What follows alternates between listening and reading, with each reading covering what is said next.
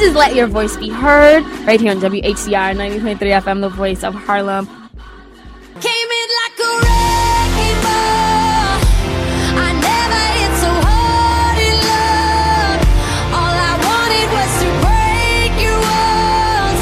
All you ever did was. That was completely awkward, guys. So, speaking of wrecking balls, we're going to start the show off talking about how Donald Trump has wrecked the GOP. Now, that may be debatable. We have a very special guest who I will introduce in just a few moments. Let me give you some context on why we decided to start this segment off with Miley Cyrus's wrecking ball because if you ask me, I could see Donald Trump like sitting on that ball and just coming r- pounding right into the Republican Party. and now we see the results. Grabbing it by the It, right, except for he wasn't naked. Like Miley Cyrus was. Okay, so, you know, as I've been saying, we're going to start the conversation, start the show by talking about the deep divide and the GOP. As we know, we are in the home stretch of what may go down as the weirdest election in U.S. history. Both presidential candidates have remarkably high unfavorable ratings, but only one has proven himself to be xenophobic, tax evading, a misogynist, and he happens to appeal to the KKK. Now, back in August, we here on Let Your Voice Be Heard talked about how Trump's candidacy has also given rise to the racist, sexist, anti immigrant, anti Semitic pocket in the Republican Party known as the alt right. We had a good show. You remember that, Alyssa? Yeah, it was a good show. It was. So, in addition to seeing this ugly side of politics, the election has caused severe damage inside of the GOP party, which has a very tortured relationship with its own nominee, to say the least. So, on one hand, even though Trump has uh, been renounced by Republican leaders like Senator John McCain, um, Paul Ryan, etc. Um, it almost helps him in a way because it sort of um, positions him as that anti-establishment candidate, which a lot of voters in the GOP um, find to be very appealing.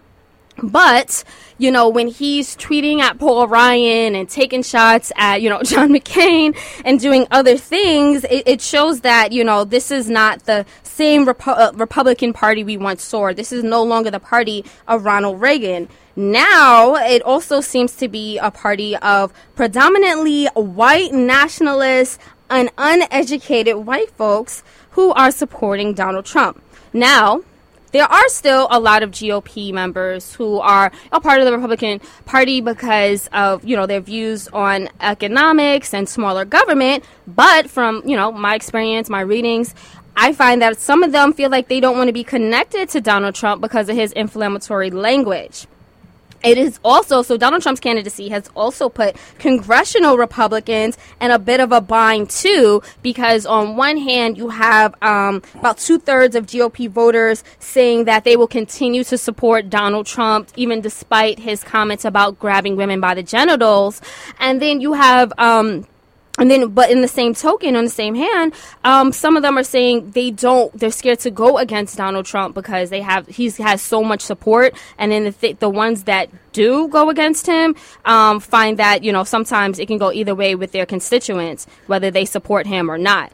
So, experts on top of that, experts say that whether or not Donald Trump miraculously wins the White House. I personally don't think that he will, according to polls. But if he does, he may have, you know, put a stain on the Republican Party forevermore. And he will reshape what it means to be a Republican. But if he loses, it seems like the Republican Party may just come crashing down because he's a wrecking ball. So we have a very special guest who I will now introduce. Thanks for explaining the wrecking ball thing. It's really helpful. What? What? I don't. I don't what do you mean No, by I'm that? just teasing you, Selena. Okay, anyway, so we have John Burnett, who is a Republican strategist. He's an entrepreneur. He's also a former candidate for the New York City Comptroller. He's a Harlem resident and, FYI, a contributor to Black Enterprise magazine. Welcome to the show, John. Thank you. So, After such a wrecking ball type of intro before the intro. right, right. Well, it, it went on theme. It went on theme here. So, you know, we brought you in here because we want to talk about To assassinate Um, no, no, not not to assassinate. We're going to No, be no, very no. Is there a fair. wrecking ball behind me? Come on. possibly, possibly. No, just kidding. So, um, you know, we brought you here to sort of um, explore the questions of where will the GOP go from here, and can it survive? We know you are, uh, you know, Republican strategist. You are also a black man for people who just happen to be listening. So, your perspective is extremely valuable um, and unique in this conversation. So, I wanted to start by sort of just asking, you know, when and how did this open rift between Donald Trump and the Republican Party begin? I think the the riff actually is with the type of policies that have been implemented over the last, you know, uh, I'd say for quite some time, but specifically over the last eight years in terms of the lack of growth, the lack of new trade deals that are more advantageous to the U.S. economy, specifically the U.S. worker. So, you know, Donald Trump has been talking about, you know, the trade deficits that we've been running uh, for quite some time. Uh, I think there was a video on YouTube back then in the late 80s uh, when the trade deficit was approximately 140 billion. Now it's 800 billion. So when you continue to have that type of economy, the people that actually hurt the worst are the everyday working people, whether you're a white suburbaner or someone uh, in the inner cities. Right. So, so how did that, you know, so, I mean, so, okay, so basically to get back to the rift and the fact that, you know, he, Paul Ryan has pretty much said that he will not be supporting or defending, you know, Donald Trump. And, you know, there's a lot, when it comes to like the, Well, reg- actually, he, he, he is voting for him, just like uh, Congressman Chaffetz originally said that he was voting, then he said he wasn't voting, and now he's back to I voting. thought that he So- was now voting for Mullins. The last I heard. Well, no, they don't No, have no. backbone, so they flip flop. No, no, he's he's actually voting. No, I mean, you know, Trump did say some, uh, as you pointed out in your intro, uh, he did uh, make some inflammatory comments Yes. ten years ago that disturbed everyone on both sides on both sides of the aisle.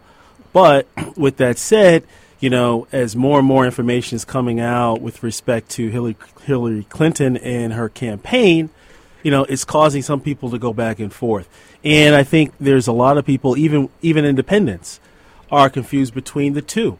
You know, if if there was such a clear choice in this race, she would be up substantially in the polls, and we see that the polls are going up and down like the stock market on both sides. But yeah, they she are. They're going between 25 point lead to a 20 point lead. That really And- depends what polls you're looking at. And, Right. like, I mean, I'm a political scientist by trade before I even became a lawyer. And so you have to be able to weigh polls and rate polls. And Right. that's what Nate Silver at 538 does such a good job of, which is providing both, you know, like the nowcast, which is just looking at the polls unweighted versus looking at the polls. I mean, the latest polls that have come out show that. You know, she's way ahead. But I mean, I know we're not really here to talk about Hillary Clinton, Well, so I don't want to way ahead? spend. I'm just curious. I mean, like the latest tracking poll shows her 12 points up. N- nonetheless, we're not here to talk about Hillary Clinton. We're here to talk about the divide but in the Republican Party. And I think this has been a long time coming because you have a situation where you have two different types of interests in the Republican Party. You have people who have money and corporate interests in a party with lower income white people who are generally speaking come from the South that are interested in issues of social importance such as gay marriage, abortion, guns, and now you're trying to put these two groups together and you have these disaffected white people that don't like trade deals. I mean that like they they're against trade deals. They've come out against trade deals and That's then they have, fundamentally inaccurate. and then they have- because we're for trade deals. No, right? I didn't say you. I'm I didn't saying say you. e- Even them, they're for trade deals. No, they're not. but Donald trade deals are but, not for but trade trade deals. Oh, no deals, way. but trade deals on uh, that benefit the American worker, even union workers, Like the one that George so, Bush So that's in, that's negotiated, fact. that Bill Clinton signed, like the NAFTA trade deal.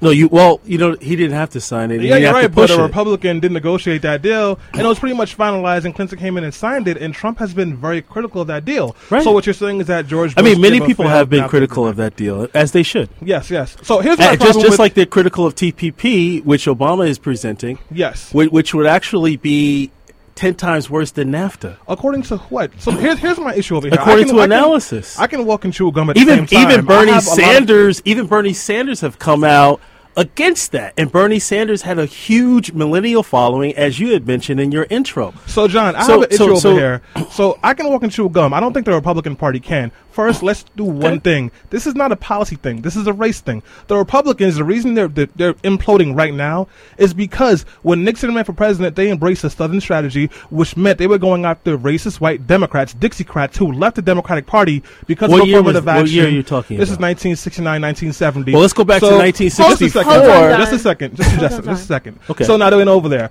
Ronald Reagan embraced this Southern strategy and used dog whistle politics. And since then, every single Republican has used coded language and pushed policies that have been not good for poor people, but have painted the Democrats as the devils. The last eight years, we have seen the Republican Party paint Obama as this antichrist and horrible human being. So Donald Trump is pretty much just what you would get when you tell your base every single day for what thirty some years that the devil is on the other side. Now, when we're talking about the trade deals, not that was negotiated by George Bush. Bill Clinton did not need to sign it, but he did, and we didn't hear any Republican complaints about it until Donald Trump. Donald Trump says something inflammatory every single day. To say that there's not a clear difference between the two things, between the two people, is like saying whiskey and water are the same. One's delicious No, I and said, one's I said Trump. there's, Hold on, there's just riff to on bring both it- sides. That Well, there's well, like but a that's ton not of what we're there's gonna ton of talk about. inaccuracies in that statement. Hold but on, just to just to bring it back into just to bring the conversation back. Um, you know what Stanley has said. You know, actually did lead me to, to the next question because I wanted to pretty much examine how Donald Trump even um, gained so much popularity. Um, I mean, when we think about what the Republicans have been saying, they particularly don't like him. He seems to feed off of their fodder and continue to have built his base. And, you know, what Stanley just said is he was able to do this because of his inflammatory remarks and the fact that he's feeding into a lot of fear, propaganda, racism, xenophobia. Now, do you Let's agree or spe- let- disagree? let's talk specifics. I mean, there's been a lot of things thrown out there, and before we go into that, I just want to address one comment that he that he made. I have to, because because it's fundamentally false. When you go back to uh, 1957, that was the ti- time when the first civil rights bill was presented under a uh, Republican president, Eisenhower. Lyndon Baines Johnson, President Lyndon Baines Johnson, was head of the Senate. He pushed it back down into the racist Democratic senators who stripped it of the of the voting rights and other things. And when it came back up, it was it was virtually worthless. Then later on in 1964, the same racist, the same person that was part of that strategy, Southern strategy that you mentioned, actually signed the Civil Rights Bill. Um, so, so you give So me so a, so Hold so on, so, hold so so so I'm following that sa- in that same vein. You you went to 1968, 1969. I'm just going back a little bit further, talking about Lyndon Baines Johnson. So So so the, so the point here is that there are issues on both sides of the aisle, and and, and the urban community oftentimes engages into the type of divisive type of comments and commentary on both sides instead of invoking a strategy and an agenda for both sides whether a Republican or Democrat gets into office that empowers our people. We're accepting we're accepting an agenda that's always given to us. You give some really great talking points. I got to compliment you on that. And you do a great job of spewing garbage into sensible stuff. You are absolutely correct with that history lesson that LBJ did push back the first, the original civil rights bill of 1957. And ended up signing it. Yeah, absolutely. And a did- no, racist. Eisenhower And Lyndon, it. and, and, So- I, and so actually, John, Malcolm what- X. So John, what I'm for the gonna need for you to listeners, do- they need they need to So, Google John, on John, YouTube. John, what I'm I'm gonna gonna say to do- what Google you to on YouTube, right? Political chumps Guys, by Malcolm really by Malcolm here- X we're not here to to really understand the history.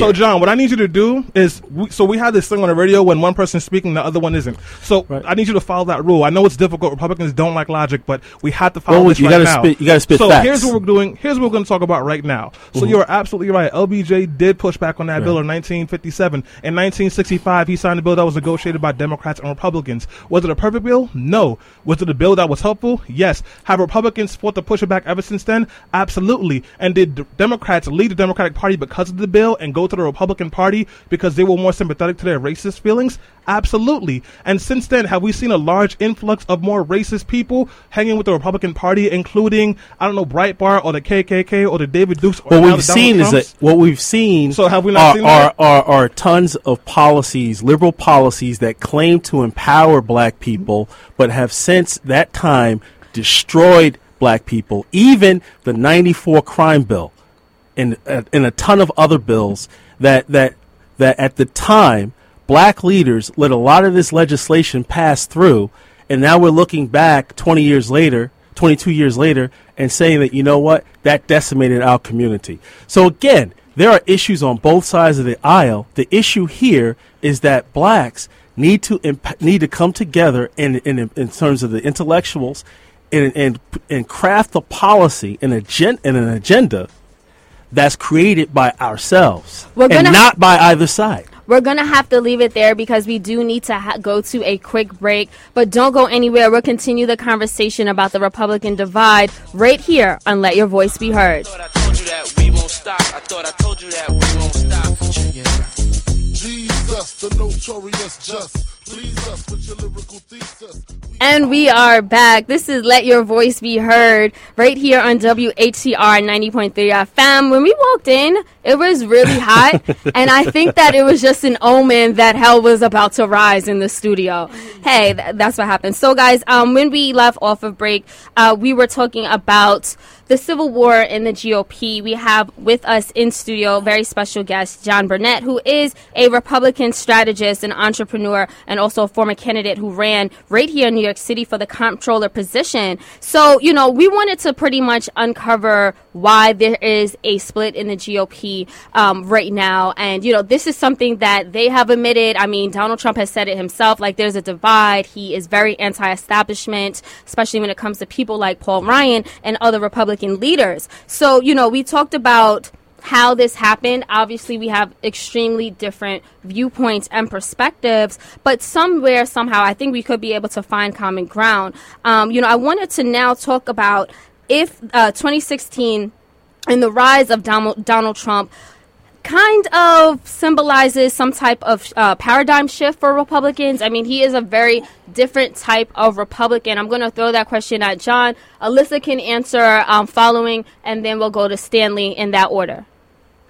Yes. What's your specific question? Yes, is there does Donald Trump represent a paradigm shift? Is he, you know, he's a different type of Republican. Is he shifting the Republican Party at all? Your thoughts on that? Well, I think he's he's challenging not only the Republican Party, but he's challenging the status quo and how we're operating as a country. And I think there are certain factions within the Republican Party, as well as the Democratic Party, and, and the political system in, in, in its entirety that are pushing back on this because he's going to remove move a lot of people's cheese throughout the entire system. So I think people are pushing back. He's threatening to expose a lot of things, and I think that's a threat to both sides. And I think when you look at uh, the the the following that he's able to amass, that is similar to what Bernie Sanders was able to do. He was speaking to those individuals that felt disenfranchised, felt that the system was rigged against them. So I think when you look at it, even though they're on opposite sides of the spectrum, they both tapped into that spirit. Now, the difference here is that uh, Donald Trump is not caving in to a lot of the establishment requests, although Bernie Sanders did. So I think if Bernie Sanders, in following that same vein, if he would have continued down that path to try to steer things the way you know toward his vision, then I think you'd see the same elements on the other side of the aisle. Alyssa? Right. I mean, listen. I just think that like this, I, I, this is Donald Trump is what has grown out of the Fox News and the Breitbart and and Drudge Report and all these things. I mean, listen. Even let, let's talk for a second, right? David Brooks. Okay, David Brooks is one of the most conservative writers that the New York Times has. He has an article out today that addresses this directly. He said that dominant conservative voices had tried to win appeal to people by the millions. In order to do that, they had to use mass media and they had to perpetuate hysteria and appeal to simple mindedness. And in doing so, they found their mass right wing audience. And what they did on the other side, though, is they made themselves offensive to people who value education and and so what has happened is is in search of going down this market based thing, and this is coming from David Brooks, not even from me. They ended up getting swallowed up by their own anti-intellectual media complex. And that's what he says. He says, quote, from Beck to Palin to Trump. And that's why Hillary Clinton is winning amongst white college graduates by 52%. Because this is exactly what has grown out of the anti-intellectualism, wing of the Republican Party. Now, that is not to say there are not smart and intellectual people that still consider themselves Republicans and still value the free market and still value small government. But the problem is those people, people like yourself, you guys are in a really small boat compared to a large group of people that are now being targeted by the Republican Party that are not intellectual. I mean, Donald Trump admitted it. He basically said that he loves the undereducated. He loves the stupid people. Why? Because stupid people are easier to control. And that just speaks to this divide that's going on in the Republican Party. And even, like I said, David Brooks, who's super conservative and an intellectual, recognizes that there is a gap between the intellectuals in the Republican Party who value the free market and value small government, and people in the Republican Party who have followed Trump down this road to mass right wing hysteria. And that is a big problem for the Republican Party going forward, even after this election, and especially if Trump loses, which he's likely to do. So, Stanley, and then we'll go to the caller. Yeah, so we do have a call on the line, so I'll try to be quick. Um, I think Alyssa hit the nail on the head right there. The Republican Party has been fermenting and kind of like flirting with this this extreme right fringe group for years, and this Donald Trump is pretty much what you get after you spend years saying that the government is trying to take your guns, that the president of the United States is a Kenyan Muslim who is not really a U.S. citizen. When you say that legislation will destroy lives, this is this is what you're going to get. So this isn't a, a coming this isn't the coming to Jesus moment for the Republican Party. This isn't some big difference. The only problem that I think Republicans really have with Donald Trump is that he's saying all this stuff out loud and he's not sticking to the usual dog whistle politics. Because if you looked at other Republican candidates, they've said things along these lines, they said it a lot nicer and a lot smarter.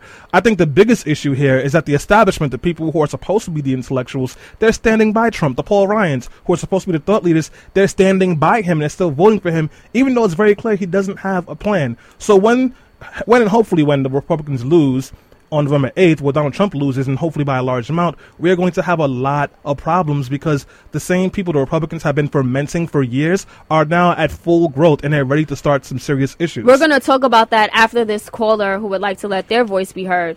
Who do we have on line? we have Gregory. Gregory? Yes, good afternoon. This is Greg. Can you hear me? Yes, We we, can can, hear hear, you. you. Okay, I was a little sting. I was really a little uh, peeved before uh, Stanley s- just stole a itty bitty of my thunder. Stop, thief! no, you know what it is. You know what? They're right. Donald Donald's right, and he's t- because of the fact that he talks about uh, ignorant people and people who don't don't seem to really get it. You know, he plays on that. And is there if there's any black folks listening, you if Donald gets in there, you black vote you black people have voted him in there because of the simple fact that you were so so strung out on the Democrat Democrat Democrats that you did not look open your eyes and look at there's other uh, uh, uh, options, you know. And what happened is now you get down to last itty bitty, and this is all you have. These are the only choice you have. When you could have been supporting, you could have been supporting other candidates all the time, nominating other people, and, and, and funding other people. This is what you get. Thank you so much, Gary, for uh, calling in and letting your voice be heard on the topic. Um, you know, before we um had that short little break, Stanley talked about the the anti-establishment base, which is rising, and I wanted to talk about that because should Donald Trump not win the election, we still have a strong break, a strong base, and that strong faction growing within the party, and they seem like they're very hard to control, they're very hard to manage, and um, they're pretty significant. And also, you know, we've seen something like this happen when we had the Tea Party come in back in uh, 2008, 2009, and they sort of took control. And then because they were very a very loud voice in the Republican Party, they got a lot of their, a lot of their demands passed and a lot of their candidates elected in uh, con- um, congressional districts. Right, and it didn't even match with real conservatism. I mean, some of What them were. demands were passed? I mean, Just some, curious. Well, when I speak of that, like, like, John Boehner was pushed out, for example, is one thing that they that they happen to accomplish. But what I was going to say is a lot of these Tea Party people don't even value And John Reed was pissed off. I mean, uh, don't even jive with real conservative values. I mean, it's small, like you're talking about small government, and you have people in the Tea Party that are pushing policies that are not small government and have a, a, a total misunderstanding of what the difference is between small government and with with, with government being what in policies are they pushing? Like for example with respect to um, the uh, um, I'm losing it. Uh, okay, so this was not Congress, but I'll give you a perfect example, like vaginal wands, like in, in the context of OB, OBGYN and women's health decisions. That's not small government. The government telling your doctor that they have to give you a procedure that you don't actually need is not small government at all. That's so the you're government. intru- Republicans? I- I'm, I'm saying a lot of the Tea Party people were pushing policies. uh, Like you asked me to give an example. A lot of Tea Party people were pushing policies that didn't match up with actual small governance. Nonetheless, but you can't name one. Okay. I just named one. Well, thank you for that example, Alyssa. I do want to talk more about that anti-establishment base. And I mean, well, do you think the anti the anti-establishment base that Donald Trump is pretty much spearheading at this point is a problem for the establishment Republicans? I think I think it's going to cause uh, people to actually figure out if if he if he does win, uh, how do they work together? And I think the way to do that is to focus on common ground. I think there's more more things that uh, that's on Donald Trump's agenda that people actually agree with on both sides than not. Like what? Uh, like you know, like you know, I'll I'll echo the words of the black congressional uh, leader of Texas. She's she's since passed away, but back in the uh, mid '90s, her name is Barbara Jordan. No, but what And is she's a- what does let me- Trump has? Don't interrupt me, bro. Let me finish. No, I'm just asking. Let me finish. So, what she was saying in the mid 1990s is that illegal in, uh, immigration Mm-hmm. is actually destroying the low skilled worker, especially in the inner cities. That was back then. And she's a proud member, she was a proud member of Delta Sigma Theta sorority. So, she was a strong black woman in Congress that pointed that pointed that out clearly that there was an issue, and that was over 22 years ago. Since then, the problem problem has exacerbated, and the issue doesn't want to be dealt with. So I think you know when you look back also on what Hillary Clinton said in 2008 when she was running against Obama, she also advocated for a wall barrier or some type of you know uh, strong stance on the border to stop illegal immigration. But it's only when when Donald Trump said it during this particular run that it's an issue. He said to deport 11 well, million so, so some of the same things. And, th- and, and the funny thing about it, people can actually Google this stuff, look at YouTube, and actually see All right. that, that, that Hillary Clinton said a lot of the same things. John, we do have some callers on our line. I want to Yeah. let Stanley respond and then get to the callers. Really quickly. and that's just one. hold that's just on, one John. example. Thank So, you. You know, John, I don't know if you searched through Breitbart.google.com. It sounds like you do. Hillary did say she'd build a wall back then in 2008. She has since gone back and said that was wrong. Thank you for the confession. Of course, not confession, it's confirming a fact. So now, Donald Trump has promised to deport 11 million people, and then he said Mexico would pay for it, and then the Mexican president said they would not. No one agrees with that except for Donald Trump and people from the far right. However, we do have to get to a caller because we do have two callers on the phone, on the line, who are pining to respond. So, Ms. Deborah, let your voice be heard. Hi. I just wanted to know, because most of what I was wanted to say to you has already been said by Stanley and the other uh, young ladies. What has Donald Trump promised you? He hasn't promised me anything. No, I mean you're so dogmatic about your beliefs about this man. I mean, this man has people say, "Oh, he's built this and he's built that." There are people who have built buildings for him. People used to say, "Oh, we know who they are. They're the ones who don't have the hard hats." This man could care less about you or anybody else. He only cares about himself.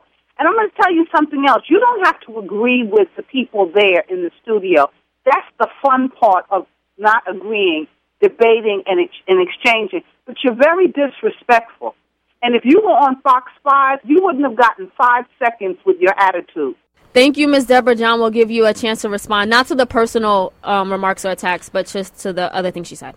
Well, you know, the the thing is, is that no one asked me who I was supporting from the very beginning. Um, I had three different options. However, you know, Donald Trump did win. And when you look at the Democratic side, there were other people wanting other options, right? But this is what we have. These Yeah, two. why are you these- supporting the- Donald the- Trump? These two individuals. Why? And and when I look at it, you know, I think Hillary will be more of the same. Um, the the the lovely caller that just called in, she had mentioned that uh, in her opinion, Donald Trump only will only look out for himself. But when you look at the the history of the Clintons, the the foundation, the pay to play, and all these things that are coming out, and the WikiLeaks emails, the only thing that they want to talk about is how the emails were obtained, but not the content So of the information. so you're supporting you- so- Trump because you well, don't want more of the Clintons? well, Is be- that pretty much it? be- be- because one, it's about it's about strategy. No matter who wins, if Hillary wins, Donald Trump is actually an asset. He's the only one really talking about changing certain dynamics in the inner cities. The only one talking about that. Hillary hasn't really addressed that affirmatively. With stop and and then, hold, hold on. No, no, I'm let asking. fin- I mean, there's certain issues on both sides. so stop and So- is a good solution. Okay. Well, we can't- So I not- guess you guys can interrupt, and I. Okay, no, I'm, I'm just asking a question. That's all. I, I, So I, I apologize. I, for am trying to make a broader issue. You're trying to you're trying to stick to. Well, we can't really talk about stop and frisk. I don't. Donald Trump supports that's what that. he says, well, no, like, but I'm saying no is Donald. Trump does support. s- Donald stop Trump frisk. has no plans. The reason you can't answer this question, the I reason am you answering can't, the no, question. the reason you, you, you originally asked why uh, about certain plans that you're supporting, and instead of saying which plans you were supporting, you I- switched gears. You started talking about some black Republican woman down in Texas who was in a sorority. Oh. The reason you couldn't answer that question is because I- Donald Trump has not one plan. Donald Trump's plans are build a wall. How are you going to do it? No idea. So- do this. How are you going to do it? No idea. That's why you can't answer the Hold on, question. I mean, That's why you you're sound- talking about you a black good. Republican down in Texas good. because you can't answer the Well, question guys- because All there right. is no answer to I was the talking question. about immigration. So, so uh, John, um, Selena. all right, John, quickly respond. We do have a caller. So quickly Let's get to the caller. Okay, All we right, have. I mean, this is what happens when you don't use facts, John. I so am guys, using we facts, do have and you Will actually the line. confirmed it. Will, let your voice be heard. Hey, how you doing?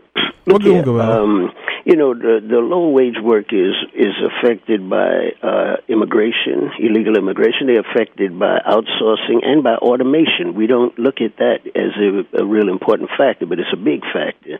Um, the other thing about him tearing up the uh, the Republican Party, see, he thought he would be well received. His vision of himself is different than you know the one percent see him. He thought he was a part of that, and they embarrassed him in front of the world and his family, everybody. You know, so he went on the hunt like we are afraid he might do once he's in the presidency. That's one of his tics.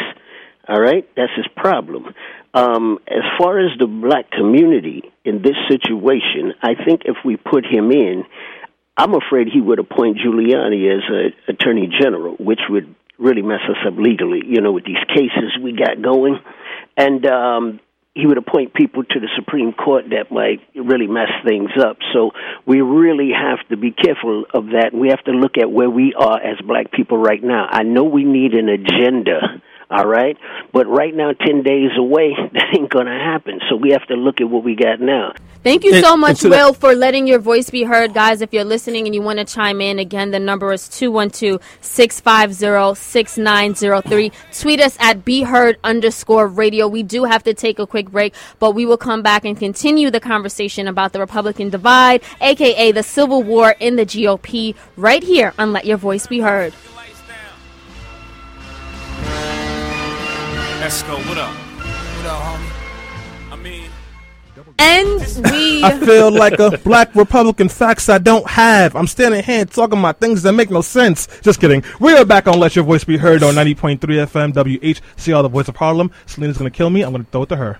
Well, thank you for that, guys. So, um, before we left off, we were speaking about the, the civil war within the GOP. Um, ever since Donald Trump's popul- popularity has skyrocketed, um, so has pretty much this horrible relationship that he has with the establishment. And the fact of the matter is, once Donald Trump loses the election, he's going to launch Trump TV, go on, write some more books, uh, build some more buil- buildings, and continue to uh, make millions and billions of dollars, probably without paying taxes. That's debatable. But, right. Because he hasn't released his tax returns. But besides that, you know, where has he left the Republican Party itself. We know that he has decided not to help fundraise for other congressional Republicans in the district, which is also, you know, another slap in the face. But um, before For the we last end, week or so of the of, of the well, of the before general election, I just want to make sure there's been clarity. Okay. He only because that's gave an about fifteen thousand dollars last month. So oh, okay. Well, thank you the, for the, just the way that providing. statement, the way that statement will be heard by listeners, that he's not done anything during the entire election cycle. So I just want to make sure that we actually, when we say statements, that we actually tell it in the full truth. Okay, no, thank you for that. So, you know, I wanted to actually end by talking about where what well actually I'll get your predictions on um, what will happen after to the GOP after the 2016 election. Um, can they survive and actually thrive? Or do you think that this is something that's going to all fall, fall down? We'll start by um, throwing that question to John, then we'll go around in the panel.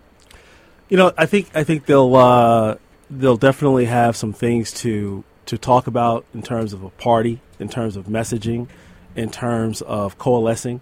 Uh, and I'm saying that if if Hillary wins, the fact that Hillary's in the White House cannot be the only thing that coalesced the party. Right. It has to be a, a comprehensive strategy to address all issues.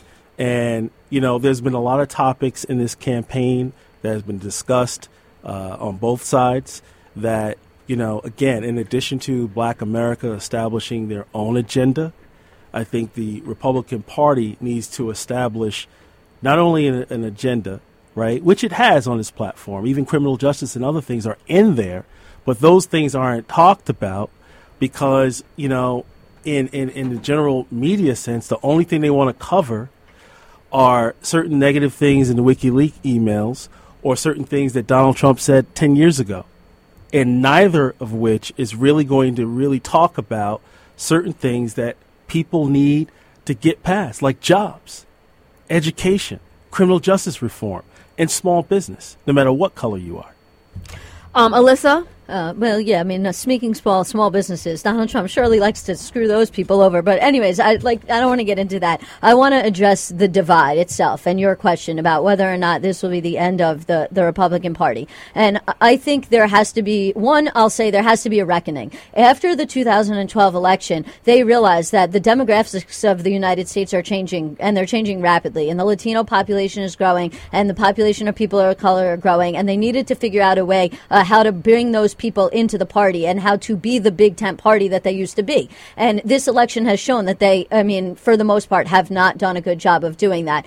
Uh, you know, Donald Trump has alienated Muslims and Latinos and, you know, every uh, women and every other group under the sun. So they're going to have to, Republican Party's going to have to have a real reckoning about that. The second thing about that also speaks to the, the Gary Johnson movement, which is you have a lot of young conservative people that in the Republican Party or who were Republicans and are now leaving the Republican Party to either become independents or join the Libertarian Party that are going to be voting for Gary Johnson. And they're going to be doing so because they believe in eth- an ethnically diverse country. They believe that gay marriage isn't the, you know, ca- is, isn't causing climate change. And they, you know, they believe in, they may believe in small government policies and civil rights and fiscal conservatism, but they don't believe in a lot of the other things that now it seems that the Trump wing of the Republican Party believes. If you just look at some of the poll numbers right now, like in a general election poll recently today, Johnson is getting 6% of the vote. If Trump was getting that 6%, Trump right now, so in that poll, and that's an IBD tracking poll, Clinton's at 44%, Trump's at 42%, and Johnson is getting 6%, which means that if Trump was getting the 6% that Johnson is taking from him, assuming, of course, those people are all Republicans and not some independents. That's a big assumption. Which we're unsure about because it's uncertain, but it would still put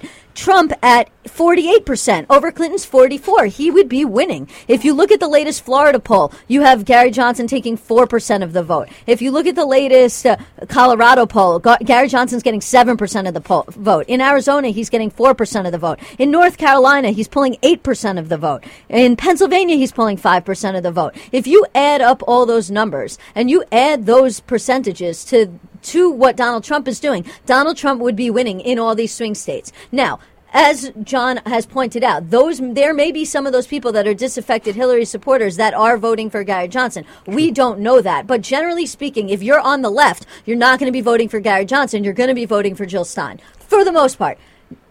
If you're an independent who's in the middle, in the center, you may be voting for Gary Johnson, but you were never voting for the Republican Party to begin with, so you don't count in that calculus. The fact of the matter is, is it's clear to me as a political scientist from looking at these poll numbers that there is a great divide in the Republican Party, and that there is an exodus of people that are leaving to vote for Gary Johnson. And we can debate or agree to disagree about whether some of those people may be uh, disaffected Bernie supporters. But at the end of the day, if all if Gary Johnson's support was going to Trump, Trump would be winning this election. He's not, and that shows the divide right there. Stanley, what's going to happen to the GOP after the election? You know, I'm still half and half, but before I jump to that, I just want to mention a quick Alyssa did a couple weeks ago talking about a candidate in Utah who's beating both Trump and Hillary. He's from the Republican Party. He he left, left the party and he's running his own campaign, and now he's trying to build his own party in the image of what the old Republican Party used to be. Whatever that means, I'll let you guys decide for yourselves. But I think that is a sign of the times. I think a lot of people are frustrated with the Repu- Republican Party.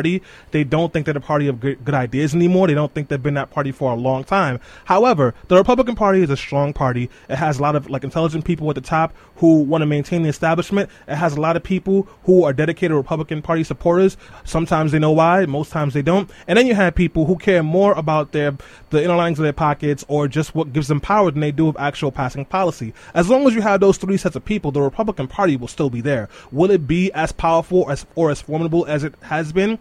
I don't know because in 2047, Latinos are going to make up the majority of the population in America, and so far the Republican Party has done nothing but push them away. So this might be a coming coming to Jesus moment for them. Who knows? So was 2008. So was 2012. Thank you, and thank you so much for that, Stanley. I just want to wrap up final words because we did exhaust all of our time. Uh, really quickly, I mean, the Republican Party has been here before. After uh, Barack Obama beat Mitt Romney um, in 2012, they came back to the drawing board. They said they're going to try to attract, you know, more Latinos, more LGBTQ people, um, and just broaden their base and diversify. And I think it's personally, it's a shame that they did not go that route. And you have someone at the head. You have Donald Trump who alienates these people by calling them drug uh, um, drug lords, by calling them rapists, bad hombres, and you know, doing and saying things that are extremely inflammatory and just only speak to what I believe is the racist core and the ugly part of America. And I think that if we want to heal and we want to get past that, we need to stop using terms like that, and we do need to focus more on the policies and the plans. And for Donald Trump, if he did have some, you know, strong reform efforts um, in his platform, I would have rather heard that than him, you know, just speaking and just saying anything off the top of his mind that happens to offend someone. Um, so on that note, we do have to go on a quick break, but I want to thank John for joining us here on Let Your Voice Be Heard and having this discussion with us. Um, and on that note, we do, we are going to have a quick break, but don't go anywhere, guys. The show will continue right here on WHCR 90.3 FM, the voice of Harlem. The news roundup. I'm going to give you guys the first news story because you guys are going to love this one. So we have our first case of voter fraud in the general election, and guess who it is? John. No, it's a, guess guess who guess who that person was supporting? Come on, that's too easy. Come on, Hillary No, uh, Stein. Donald Trump. there you go. What a surprise. What a surprise. So, this woman was arrested in Des Moines, Iowa, and she was arrested because she tried to vote twice. She went to one polling location, voted for Donald Trump, and then she tried to go to another polling location and vote for Donald Trump again. So, if you want to know about election rigging, just ask a Donald Trump supporter because if you can't actually win, try and vote twice while you say it. But uh, try try and vote twice while saying the Democrats are the ones rigging the election. Well, I think that even though voter fraud is a non-issue in our country, it happens I think 0.2 percent of the In time. person voter fraud. Right. Well, it can happen either way to those that 0.2 percent of people it happens to. Yeah. So it just happened to happen to a Donald Trump supporter. The, the last seven reports of voter It didn't happen to her. She ha- she did it. She did it. yeah. Well, allegedly. She's not a no, victim she, of a she crime. said she said I was worried about voter fraud, so I wanted to do it myself to see if people could really do it. no, she said that, and now she's facing up to five years in prison. Well, well, that's what happens when you commit it, and I'm glad we have strong laws around that. I did want to move on to another story during the news roundup. I want to talk about Renee Davis. She is the 23 year old. Uh, she was the 23 year old mother who was five months pregnant, who was shot and killed by police um, while she was on at her home and she actually lived on a Native American tribal land. So supposedly, um, she suffered from depression and she was suicidal. She had texted her boyfriend saying, you know, I'm thinking about ending my life. Meanwhile, her other three children were in the were in the home with her. So her boyfriend called cops and said, can you please check on my girlfriend because she's suicidal. Lo and behold, cops get there, they shoot her. Now, to be all fair, I will say this. They said that she was, she did have possession of a handgun. She was an active hunter. Again, she was Native American. She lived on a tribal land. So, you know, that's something that was a part of her culture and uh, probably a strong hobby. Um, and she was suicidal. The thing is that what makes this story so problematic, and I know not all the facts are there, but I think we, if, if police officers could focus more on de-escalating situations and have maybe better training when it comes to dealing with those suffering from mental illness maybe they wouldn't be as quick to shoot people and they would um, you know have more of a skill set when it comes to disarming them um, rather than automatically shooting because they feel like they're in fear of their lives I, I, so um, I think that the police do need better training to deal with people with mental health issues. However, I, I'm gonna wait till the rest of the information Okay. comes out because if she did have a gun, I'm, I'd be a little bit jumpy too. I mean, let's just put something out there, though, putting aside the individual facts of these cases. If you look at what goes on in the United Kingdom, right, almost no, none of their police officers have guns. In fact, if you want to be a police officer in the United Kingdom that carries a gun, like, it requires very, very special training, and I think it's like only like one in every like 200 officers that has a gun. Instead, they are trained in de-escalation techniques.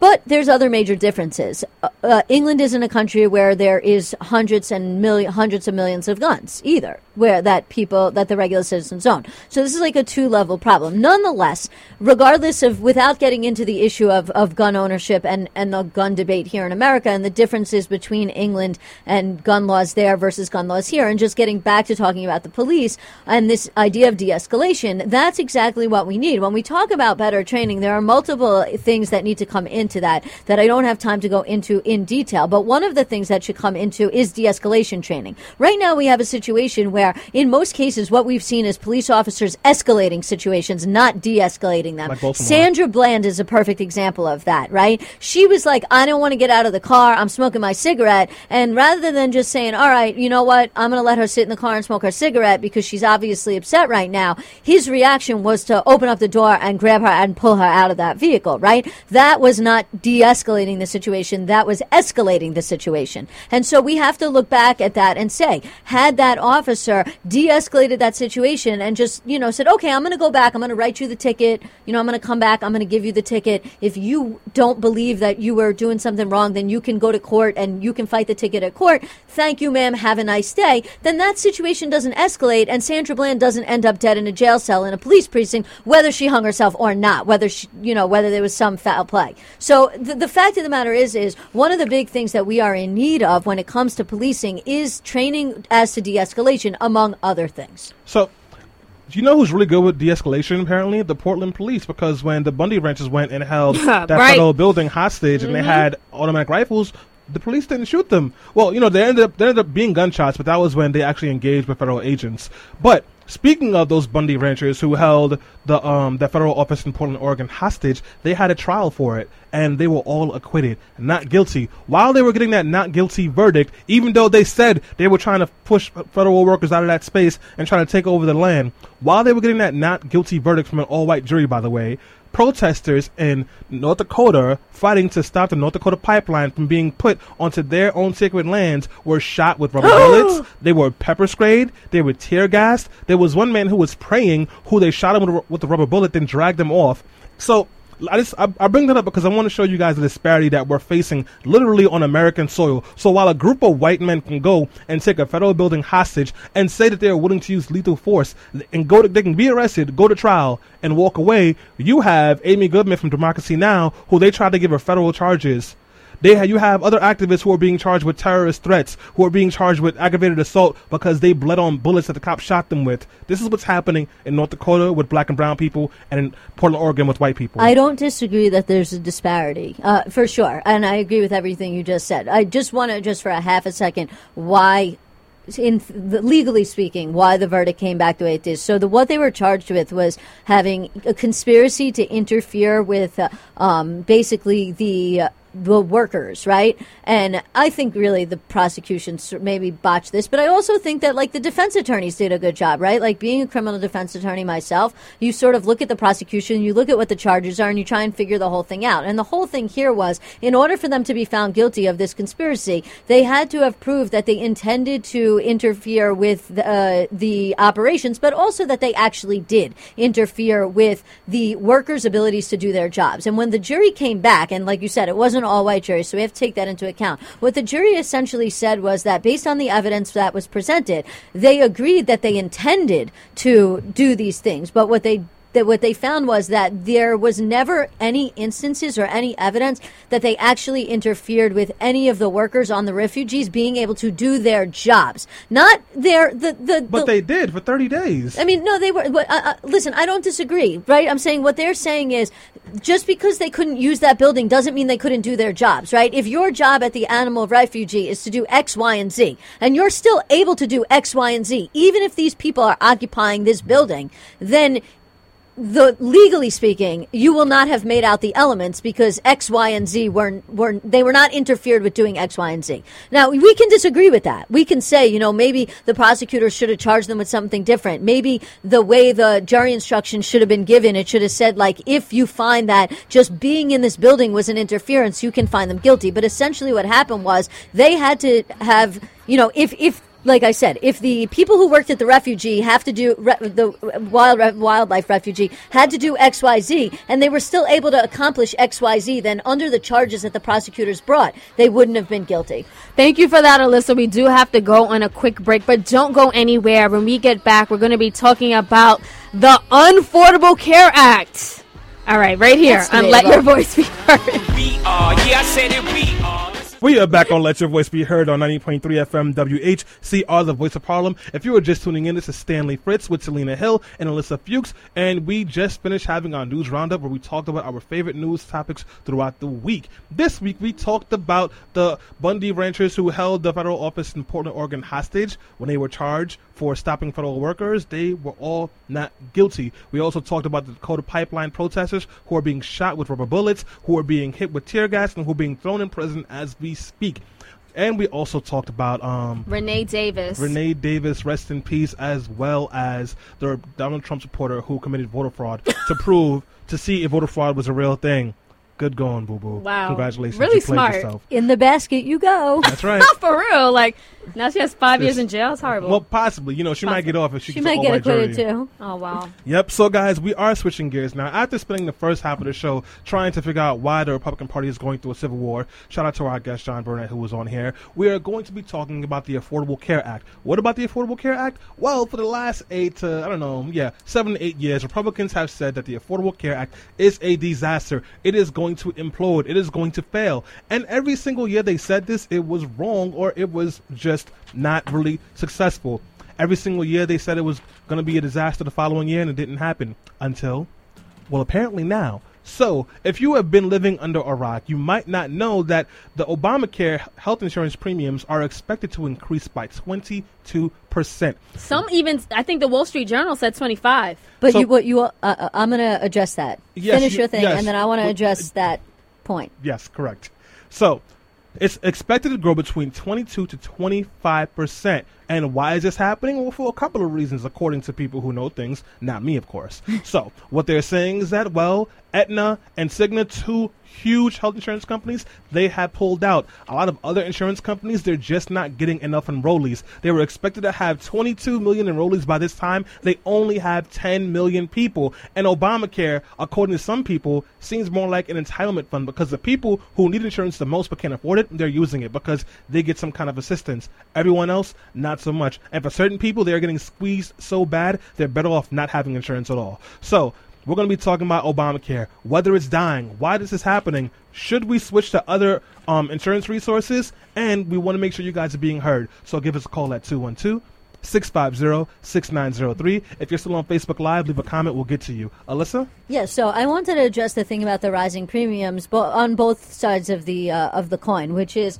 um, you know, I was actually had the privilege to be on the phone call with the president about the Affordable Care Act earlier this week, and what's going to happen is that even though the premiums are going up, most people, in fact, seven in ten consumers in the United States, will also see their tax credit go up. So that's the thing you have to remember, which is the way that Obamacare works is that if you fall into this uh, area where you don't make um, you make too much money to be eligible for Medicaid, um, but you um, don't get insurance from your employer, uh, then you may be eligible for a subsidy. Now, some people are eligible for subsidies and some people aren't, depending on how much money they make. And I'm going to talk about that in a second, especially in terms of my personal situation, um, just to give you a kind of how that works. But yes, th- it is correct that it's probably likely that the premiums are going to go up um, for the reasons that you mentioned. But at the same time, that also means that the tax credits are going to go up. So what you are going to see is that for most people, um, they are going to be able to find if they just need, if they don't have a major health issue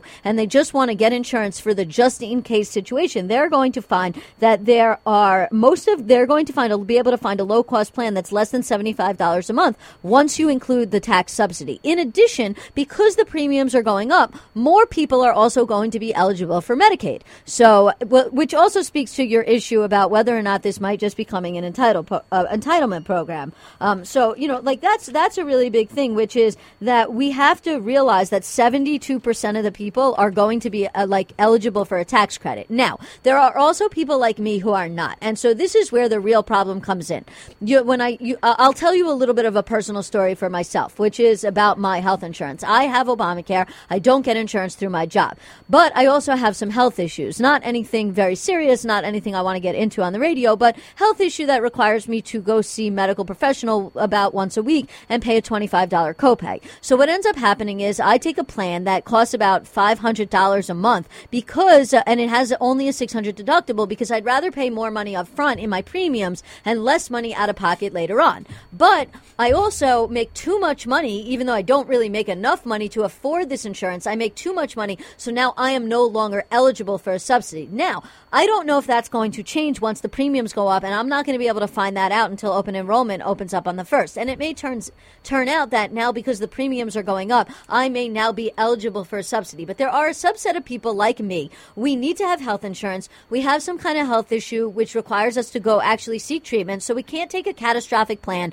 We can't take a plan that has a $2,000 deductible because we actually need to use our insurance. And we also make too much money to be eligible for a subsidy, but we don't actually make enough money to to, to afford the insurance. The thing is, people like me, people in this boat, we're actually a really small number of people. Most people get their insurance through their employer, and their employer's health insurance is going to cover them. Something like 80% of people in this country get health insurance through their employment. The only, there's 20%, like the other, uh, maybe it's 70%. The other 30% either are eligible for Medicaid, are getting a subsidy, or are in the very, very, very small subset of people like me that make too much money to get the subsidy and don't make enough money to actually be in, able to afford the, the insurance they need. So that's the thing. We really have to look at this as a complex picture. Obamacare also does great things in terms of making it such that you can still get health insurance if you have a pre-existing, a uh, pre-existing condition, making it so that mental health care is covered as part of your physical health care treatment. If we were to do away with Obamacare and go back to the private health care system we had before, all those protections would go away. The other direction we have to ask ourselves is do we want to move towards single payer health care? And I know we're going to get to that, so I'm going to throw it back to Stanley. Yes. So before we even get to single payer, I do want to throw the question to you, Selena. So Alyssa did say a lot, but I want to kind of just highlight a couple things that she mentioned. That one, while the rates will be going up, so will be the um the the pre while the premiums will be going up, so will be the assistance, and so will be the number of people who can get on Medicare. And while those things are true, that 85% of people who are going to see these premium increases are going to be okay, there is that the rest of them, which Alyssa falls under, who are going to be hit hard. And there Yeah. has to be a solution for that. Republicans don't want to do anything. So if the Republicans don't want to work with the president, and then they they hold Congress and Senate in this next election, does Obamacare need to go, Selena? No, no, not at all. And I think that the propaganda saying that we need to repeal Obamacare and then replace it with God knows what is the wrong direction that we need to take. Yes, the Affordable Care Act is not the end all be all savior. It's not single payer, and it's not, you know, we couldn't even get the public option um, passed along with it. So it's not a perfect healthcare law, but it needs to be worked on. And I think that Hillary Clinton and her policy and her platforms would do exactly that to continue to improve this law. Now, I want to say, I was uninsured for about two years right? I am for the first time in my professional career, I have a full time job with benefits. But for a lot of my career, I was working as an independent contractor or freelancer, etc. So I didn't have health insurance until Obamacare, and honestly, it was the best thing coming. Um, I fell into you know that that that bracket that Alyssa was talking about, where for the first time, I'm getting health insurance, dental insurance, and, and vision. Everything was covered under one very affordable premium price. And now that I actually, you know, now that my employer does provide health insurance, um, it seems unaffordable. And I'm like, wow, this is like nearly 10 times what I've been paying for the last two years. I'd rather have the Affordable Care Act. I'd rather have Obamacare. So we do have some people who are commenting on politically preposterous. I want to give Alyssa a chance to read some of those comments. We do, but you know, I, I'm going to read them in just a second. I just wanted to address something real quickly that Selena said, and it's something that the president talked about a lot on the call, which is that politics is the biggest challenge. That the thing is, Obamacare is actually working, and as Selena points out, it's working. And as I point out, even though I'm in a position where I'm falling in that gap, and unfortunately it's affecting me in a way where I have to spend more money that I can't really afford um, and it doesn't seem like it's working for me. I have to realize I'm the tree I'm not the forest and on the whole it is working and that's what Obama was saying. We really have to overcome the skeptics and we have to prove people wrong and we have to let Hillary Clinton start from a position of strength for the long term because we can't go back to the system we used to have. We have to fix and continue to fix Obamacare and make it better and I know we're going to talk about solutions. But getting to the comments um, because I know that's what what uh, we are getting a lot of comments on politically preposterous. Odila Lay says we need to go to universal health care. Trying to accommodate the greedy insurance companies did not work. There are capitalist countries that exclude profit making from some industries such as healthcare. We should have universal health care. I believe affordable health care for every person in this nation is essentially for the well-being of all. We need to embrace preventative health care, healthcare education for all, and personal responsibility. At that point, we get a response from somebody who's conservative who says if we're going to exclude pro- profits from drug companies, how is they going to get money to do research and development, right? He's basically saying if we take away the profit motive, then we're not going to get new drugs because drug companies aren't going to want to do research and development because it costs money that they can't, they won't have. That's a big reason why conservatives say we shouldn't have universal health care. Well, Denise Sharp responded to Nicholas and she said pharmaceutical firms spend far more on marketing than they do on research. There is a lot of fat in pharma budgets that they can and should give to people who need care. And so they, she then posts an image which you can go to politically preposterous and look at. It's from the Washington Post and it talks about the number, the money that re,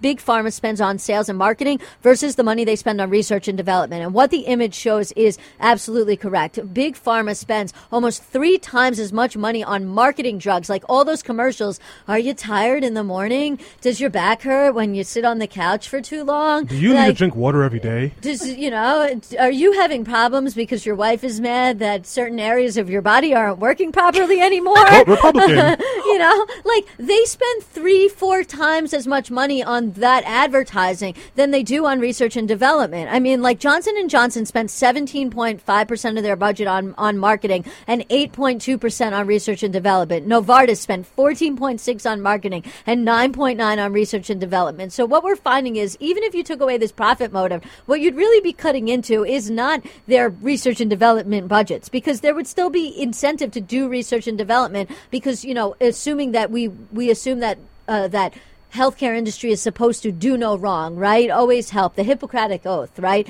And so what you're really cutting into with their marketing. But the thing is, like, drug companies shouldn't have to market because, like, people should be able to get the drugs they need, and that's the whole benefit to a universal healthcare system. I lived in England for six months. We can talk about that. I had universal healthcare when I was there. I was covered, even though I wasn't even a British system. And there are drawbacks, but there are so many more benefits.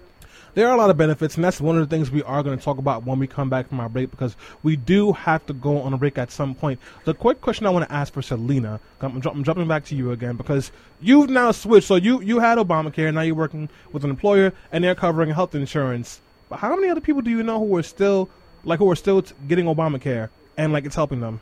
You know what? I, I I- I don't know too many others. Really? Um, that are still getting. But I mean, on a I mean, personally, I don't know. Yeah. But I do know that Obamacare itself has been extremely helpful Yeah. um, to a lot of people, depending on what bracket. Uh, what what income bracket that they fall under? So I think that again, it does need to continue. So the, yeah, the reason that I asked that is because one of the biggest issues with Obamacare is not enough young people are enrolling. so Mm, people maybe who, that's why I don't know anybody. yeah.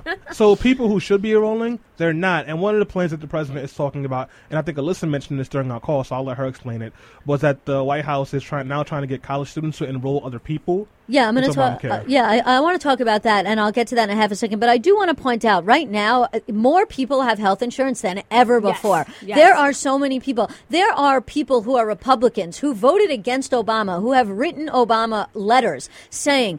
I found out that I had cancer, and you know I wasn't like you know, I, or and I was able to get coverage that I wouldn't have otherwise been able to get. And even though I didn't vote for you, and I thought that everything was wrong about Obamacare, like Obamacare has saved my life. There are so many people in that boat where Obamacare has literally saved their saved their life, and we have so many people that are currently covered that would not have had coverage for otherwise for Obamacare. But I do want to talk for a second about what Stanley just mentioned, which is what's called the Healthy Campus Challenge. And so the Obama administration uh, in this last session, and hopefully it will go over into the Clinton administration um, come January 20th uh, after Inauguration Day, is this Healthy Campus Challenge, which they are challenging college students to compete against one another. And I mean colleges like, uh, for example, NYU competing against um, Columbia University, competing against this to see which colleges can get the most students on campus signed up for healthcare. And I don't know if there's going to be like some kind of reward or whatever, and there might be where you like get to go meet Obama or something, but there's going to be some kind of incentive that these college kids are going to get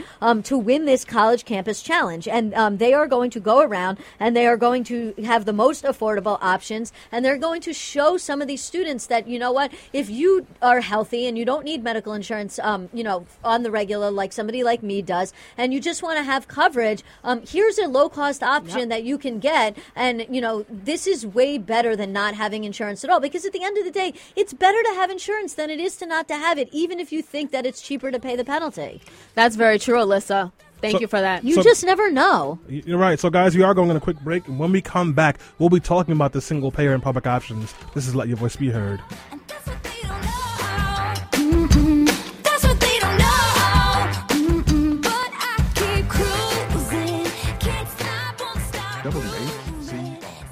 We are back on Let Your Voice Be Heard on 90.3 FM WHCR, the voice of Harlem. If you were just tuning in, we are talking about Obamacare. Is this the end of Obamacare? Will your premium prices go up because of Obamacare? Does Obama hate Obamacare so much he'd make Obamacare to destroy your Obamacare? All these questions and more will be answered on the next episode of Dragon Ball Z because that's not what we're talking about here on Let Your Voice Be Heard. So, when we were closing the, seg- the, um, the, the last portion of this conversation out, people kept mentioning single payer and public option. So for those of you who do not know what that is or who might not be 100% clear on that, I want to give you a quick explanation. So, a single payer is a complete government run health insurance system under which every single person is covered, kind of like Canada's system or um, England's system. The public option is a single federal insurance plan that will compete with private insurance companies, so like Medicaid or maybe the insurance plan that Congress and Senate gets. So those that's the difference between both of those things. There have been a lot of debates between both sides on what we should do. So some Republicans have said that Obamacare isn't going to work and they have another option. I'm not clear on what that option is, It, it's the same plan that you know our former guest seems to think that Donald Trump has. so No plan at all. Um, Donald Trump has, has at times endorsed the public option. He's also endorsed single payer, and then he's also said that we should deport 11 million people. So who knows? Bernie Sanders has said that we need single payer. Hillary Clinton is now saying that single payer or the public option might be the way to go. I want to talk to you guys and see what you want. So let's start with Alyssa. So, I mean, uh, listen, what I, I, I want single payer. And actually, I just want to point out in some of those leaked things, it actually turns out Hillary Clinton has been for single payer for quite a long time. It's not like a new thing, uh, contrary to what a lot of people um, on the left would like to believe. Um, but, you know, I would like to see us go to single payer. Like I said, I lived in England. I found single payer to be um, the way to go. I think a big problem is people don't understand how it works. I mean, I got a phone call from a friend of mine the other day who considers herself to be pretty conservative and she wanted to ask me some and she's a, she's a you know she wanted to ask me some questions from an objective perspective about Obamacare and about the difference between Obamacare and Medicaid and you know and single payer. And like we had to I was like you know before I can answer the question that you're asking I first need to break it down for you. Like what is single payer? What is this? And I basically had to explain to her the idea that what single payer is is basically instead of you paying three four five hundred dollars a month premium uh, for your health insurance instead the government just takes like two fifty three hundred dollars out of your paycheck every month just like they take money out of your paycheck for medicare and medicaid and unemployment and those other things that um, you know you are taxed on. And instead you get government health insurance. It's essentially it's not really medicaid. It's medicare. What what elderly people are able to get government backed health insurance that is essentially single payer. So we already have single payer in this country for elderly people and it's called medicare. And what we really need to do is expand it. But I also realize the political will for doing single payer really isn't there because, as Hillary did point out when she was debating against Bernie Sanders during the primaries, in order for us to do single payer, we are going to have to scrap Obamacare and really start from the beginning. And so, unless we are going to have a Democratic run House and a Democratic run Senate and a Democrat in the White House, it, there, there's just not going to be the political backing to be able to get single payer passed because conservatives are just so against it. They really are. Um, now, the second thing I want to add to that is to the extent that we're not able to get single payer, which is what I really want, I do think Obamacare needs to be fi- fixed. And I think that we as liberals need to acknowledge that Obamacare isn't perfect. It's not broken, but it's also not working completely. And there are things that need to be done to make it work better. And one of those things that we need is the public option. Because if we had the public option, then these private insurance companies would actually have to compete against the government. And if the government was offering a plan at a much lower cost and everybody was going to get the government plan and buying the public option, that if, if the private insurance companies wanted to compete with that, free market, like conservatives always talk about, they would have to reduce their, their plans, right? It's like if I'm selling uh, ice cream and you open an ice cream shop across the street and you're selling ice cream for less than I'm selling it and your ice cream is just as good as mine, people are going to go buy your ice cream, right? Well, if these private insurance companies now have to compete against the government and the government's selling the cheaper ice cream and it's just as good as the private ice cream, then the private ice people are going to have to make their ice cream cheaper. Well,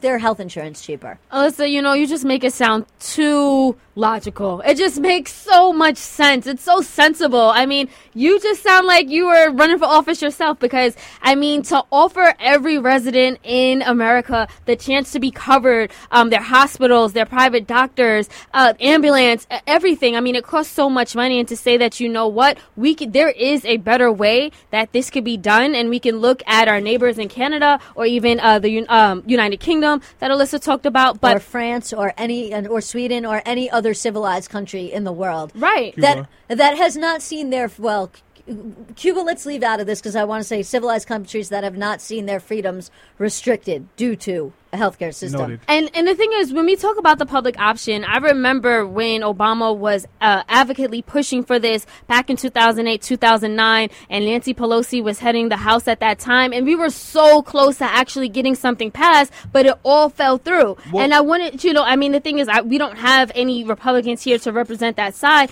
but what they say is that you know, when we put leave things in government hands. It doesn't always turn out well, and they'll point to how even when President Obama lost, right, the VA, or even when President Obama lost the ACA, the website itself was like a huge flop. So let, let's get a couple of things clear. I think you're being very nice about what Republicans would say. what Republicans did say when they oh, tried Oh, to yeah. get the public option was, "We're going to have death panels, and they're going to make they're going to take away your insurer, and they're going to say that you can't get certain procedures done, and they're going to put you on waiting lists so that you can go get your a tooth pulled." That's what they said. They used fear tactics. So let's be very clear about that. I mean, And- well, and- no, go on. and yes, the website was they were not prepared for the website. But you know what? The reason the website was not prepared for the influx of people was because other states were supposed to be having their own exchanges, and multiple states run by guess what? Republicans. refused to, to like set their states up. So those people who didn't have a a, a website for their state had to go to Obamacare's website. Right, and and you know what? I we're getting a comment on politically preposterous about that from Ron Cooper. He said the sad part is that everything in the East ACA that is criticized over are the Republican compromises, yet it's Obamacare that gets the blame, and he's right. Which is you know all the things that Democrats wanted that didn't make their way into Obamacare, like the public option, that would have prevented some of the things that we're seeing now, are the compromises that they made with the Republicans because Republicans were saying, "Oh, public option bad," da da da da da. Let me push back on you for a second, Alyssa. Push back on you and the commenter, by the way. Thank you for commenting. It was a Democrat run House and Senate. They pushed back because the Democrats, let's be very clear about this, have no backbone. Right. And when when the fear tactics from the Republican Party started to work, Democrats started to come after Obamacare. And that's why the public option lost. And because insurance companies pumped money into the pockets of these spineless Democrats and they caved in. No, I think that's fair. I, I think that's still, but that still speaks to his larger point, which is because the Democrats made these compromises with Republicans, all these Republicans' ideas that the Democrats compromised to are the things that are really. I wouldn't call up it compromise. I would say they have no backbones and they, and they That's fell fair back. Sounds like they sold out. That's Yeah, fair that's enough. But as for the website, I just also want to talk about that. So, also on this call, um, after Obama finished speaking about the Affordable Care Act and about the Healthy Campus Challenge, um, they said that, uh, you know, the, they have definitely updated the website, healthcare.gov. As Stanley points out, a lot of issues are about state websites. And that is also part of this compromise, which is they wanted to leave the states some autonomy to do this, and they didn't want it to be a government, a full federal government takeover of healthcare like a single payer would be, right? They wanted to give some states autonomy. And so, in some ways, the states really screwed themselves up. But with respect to healthcare.gov and the problems that it has, many of those are going to be have, oh, I'm sorry, all of those are going to be rectified for the new open enrollment period. It's going to be easier to find coverage and enroll and compare plans uh, about what's both in network and out of network. And it's literally going to be like when you go on to um, like kayak.com or like one of these websites where you're like trying to compare whether you should fly on American Airlines or whether you should fly JetBlue. And you can like look at all these flights side to side and you can see, you know, do I get storage? Do I get legroom? Do I get a reclining seat? You know, like how many bags do I have to pay for? Or do I get a free baggage? Like, and you know how you can like line up all those options before you decide where you're going to fly and like, is there a stopover? Well, that's basically how healthcare.gov is going to be going forward. They've made major improvements to the website. It's going to be much more like shopping for a flight or shopping for car insurance or shopping for a hotel room, um, and really easy to compare and contrast the different options and the different plans and the costs. Well, So, r- real quick, guys, if you want to call in with a question or a comment, the number is 212 650 6903. Again, that is 212 650 6903. If you have something to say and you're on Facebook Live, leave a comment. We'll get to it. Selena? No, I, ju- I just wanted to add that it sounds like extremely democratic pro- process the way they're going to do it, and it sounds like it's something that actually promotes capitalism in our country It because is. it you're comparing, um, you know, you have multiple options, you're comparing, and you're going for what works with you, and it almost sounds like something that falls within Republican principles. So, I mean, it because just- it is because it's a market-based system because before it was obamacare it was romney care Right. Because it's not a government takeover of health insurance because all of these health insurers are people in the private marketplace because there's no public option you are buying insurance from private companies this is a market-based system that's why capitalism is involved that's why the left has a big problem with this that's why so many people want to have a public option or go to single payer So, real quick, I want to give a shout out to some of the people listening today. Kwanzaa Billy, longtime friend, Oh, longtime listener. Kwanzaa, yes. Kwanzaa, thank you so much for listening live from DC. Jackie's listening from Paris. We love you, Jackie. No, she's actually you, said she was in another country. She's in Spain. She's in Spain? I don't You- know. you Spain lover, Norway. No, you? she said hi from Norway. Hi from Norway. Love you, Jackie. Um, everyone who's listening, thank you so much. Wait, We're you just- love Jackie this week? Shh, just just today. So I do want to switch gears slightly. We're talking about Obamacare. We're talking about all the improvements that they're making. Unfortunately, though, that that 15 to 20 percent of people who are going to get squeezed when the when when the um, exchange opens up on November first is still an issue, and Republicans don't seem to want to work with the Dem- Democrats, and Republicans had the majority. Even if Democrats are able to take back the Senate, it's not likely to get back Congress. So what do we do to help those people to help the Alyssas, Selena? I mean, I would say if we can address the problem state by state, if you are an elected official within your state and you can work with um, the state legislators there, then that would probably be the best option because Washington has pretty much put it, brung this to a halt. Um, we know that Republicans, all they do is cry about repealing it. They have yet to present a clear plan to replace it with something, whereas Democrats are saying, you know, things that make sense, like, no, let's just make it better. So, I mean, if I was an elected official in New York, if I was Kirsten Gillibrand, I would say, is there anything that could be done right here in New York? Right. No, I, I agree with that to a certain extent, but I also think that um, there are many things, as I already pointed out, that have to be done by Congress on the national level. I want to just read a quote that we're getting from Len Campbell on Politically Preposterous. He actually just posted a quote from Mark Twain, um, and that quote is The reports of my death have been greatly exaggerated. Um, now, listen, if I was a politician, if I was um, a congresswoman, and um, I hope someday maybe I will be, um, what I would say, as I already said, is that the first thing we need to do is we need to have a public option. By having a public option, uh, we will give people the ability to buy into Medicaid, and when we do that, um, that will increase competition and will make it more likely that these private health insurance companies will have to reduce their rates in order to compete with the government because that's how capitalism works. It's supply and it's demand and it's competition, and the more people are competing, it drives down the rates, just like I talked about when I gave the uh, analogy about the ice cream. But the other thing I think we need to do is uh, we need to relook at um, the formula for determining who gets a subsidy and who doesn't. Um, obviously, like I said, there are people like myself that don't make enough money right now to be, um, you know, really be able to afford their insurance that they need, especially if they have some kind of health issue that makes it such that they need to use their insurance and that they can't take some kind of catastrophic um, or bare bones plan, um, but also are not eligible for a subsidy. So we really need to look at that and we need to take into the whole big picture. Like, are you paying student loans? Where do you live? Is the cost of living higher there? We need to re, the, the government really needs to reassess the formula on how to calculate who is eligible for a subsidy. So I think two of the main fixes that really need to happen is a reassessment of who's eligible for a subsidy and the expansion of subsidies to people like myself who really, really do, um, can't, you really, really can't afford the insurance and really do need it, um, but really are not eligible and look at not just my gross salary that I get paid, but also the other expenditures that I have going out. And I, you know, I mean things like rent and student loans and not just like me going out and having 15 mimosas with Stanley over brunch. Um, you know, along with the public option. Ultimately, I do think that we're going to need to move to single payer because I don't think a market based system is sustainable. Um, but I also think we do need to realize there are drawbacks to single payer and we need to assess those uh, drawbacks and make clear to people what that is going to mean. Uh, while the reports of long wait times are greatly over exaggerated, there definitely are like, you know, there are some things that are not the greatest about single payer and we need to be upfront about those before you know we don't want to tell people that they if they like their insurance plan they can keep it when it turns out that's not true because that was a major setback for obama and a major setback when we're trying to convince people that are skeptical that they should get on board with this plan Thank you so much for that, Alyssa. So we do have to close this conversation out, and I'm, I'm going to try my best to keep it very quick. Listen, eight years ago there were at least 45 million people in this country who did not have some kind of health insurance. By the way, Ashtonette, just- phone just fell from our um, tripod, so that's the noise you heard. I just thought it was funny, so I mentioned it. But that that noise you heard is pretty much the noise that everyone heard when they looked at their pockets after their their hospital bill came in the mail because they didn't have health insurance eight years ago. 45 million people. Out of that 45 million, at least 15 million children did not have health insurance before Obamacare. Since we've gotten Obamacare, let me tell you some of the things that you have gotten because of it.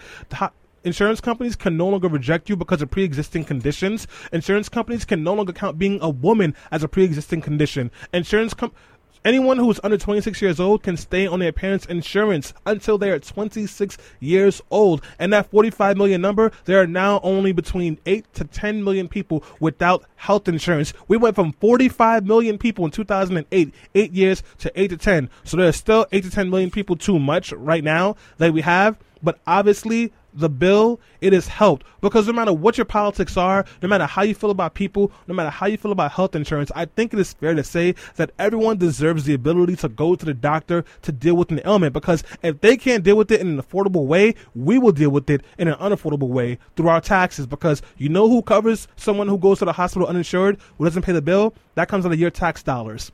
Affordable Care Act is not perfect and needs a lot of work, but it's better than what we had before, which was a net that had a hole at the bottom of it. So, with that being said, guys, we're going to go on a quick break. When we come back, Alyssa will be giving us some facts on these veterans and those bonus paychecks.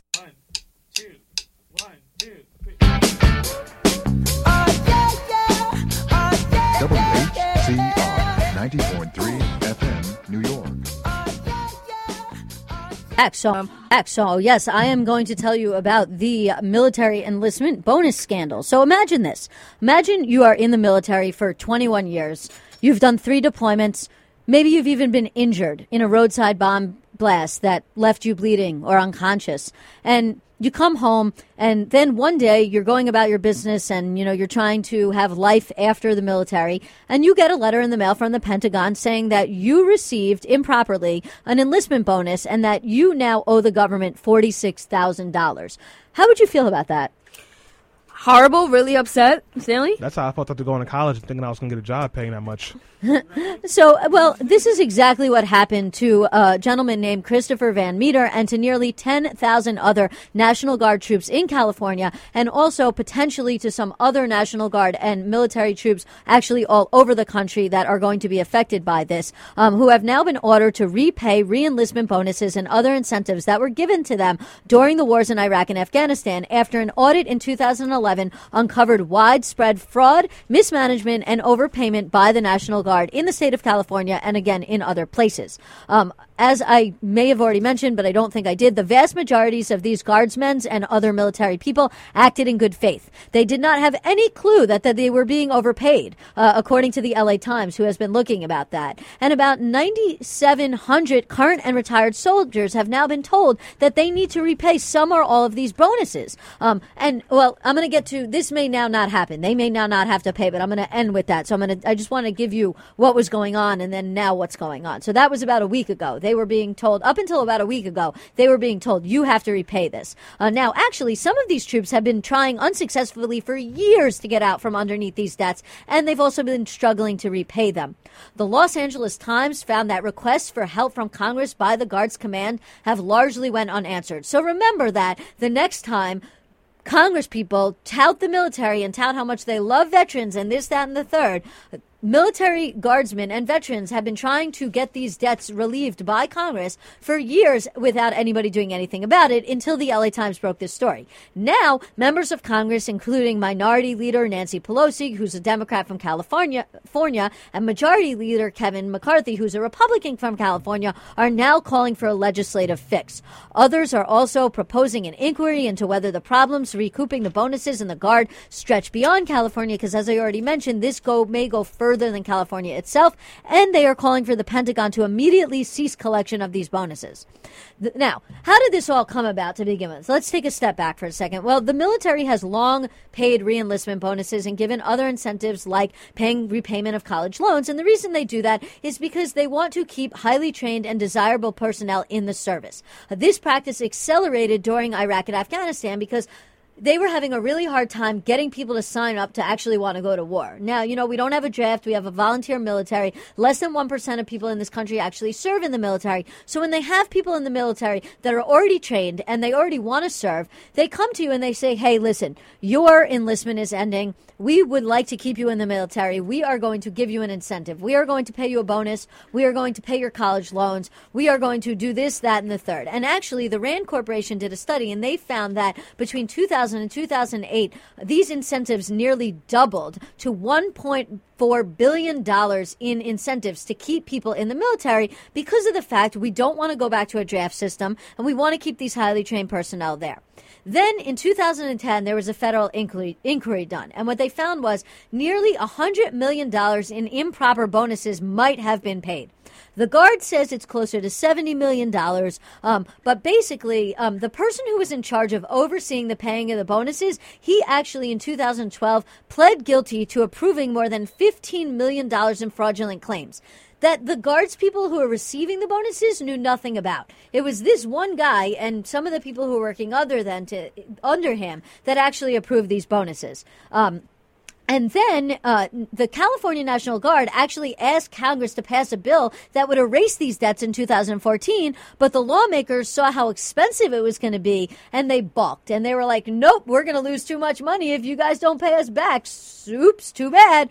Um, many soldiers got caught up in this bon- in this debacle. They were unaware they were going to have to reimburse the Guard until until years later. Um, in fact, one person, Brian Struthers, a sergeant in first class, he actually filed a class action lawsuit in February in federal court in Sacramento that argued that the members of the Guard should not have to repay their bonuses. Since the filing of his case, his lawyer has been inundated with calls from other National Guards members in other states. So this is more widespread than than California. Um, unfortunately, the California National Guard does not have the authority to unilaterally waive these debts, but Congress could pass a law to do this. Um, as soon as they come back into session, there is bipartisan talk between Nancy Pelosi and Speaker Paul Ryan and actually Mitch McConnell about passing legislation that would halt the Pentagon's debt recovery. Um, House members led by Senator, I'm sorry, by House Majority Leader Kevin McCarthy and by Ed Royce, um, who's the chairman of the Farm Foreign Affairs Committee sent a letter Monday to um, Ash Carter, who's the head of the Department of Defense, asking uh, them to cease the collections.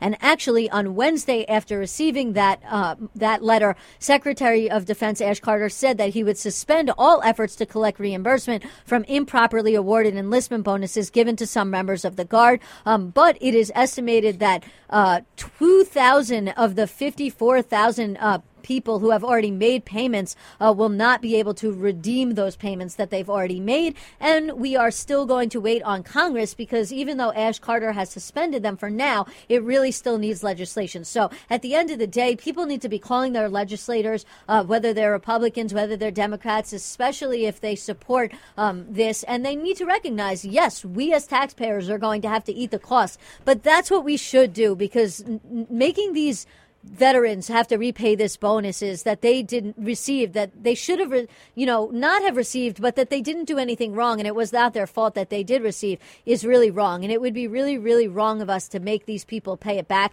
And we should not only not continue to have these people pay it back we should reimburse the people who have already made payments and they should get that money back. Because if we wrongfully paid them then we should say you know what you get to keep that money.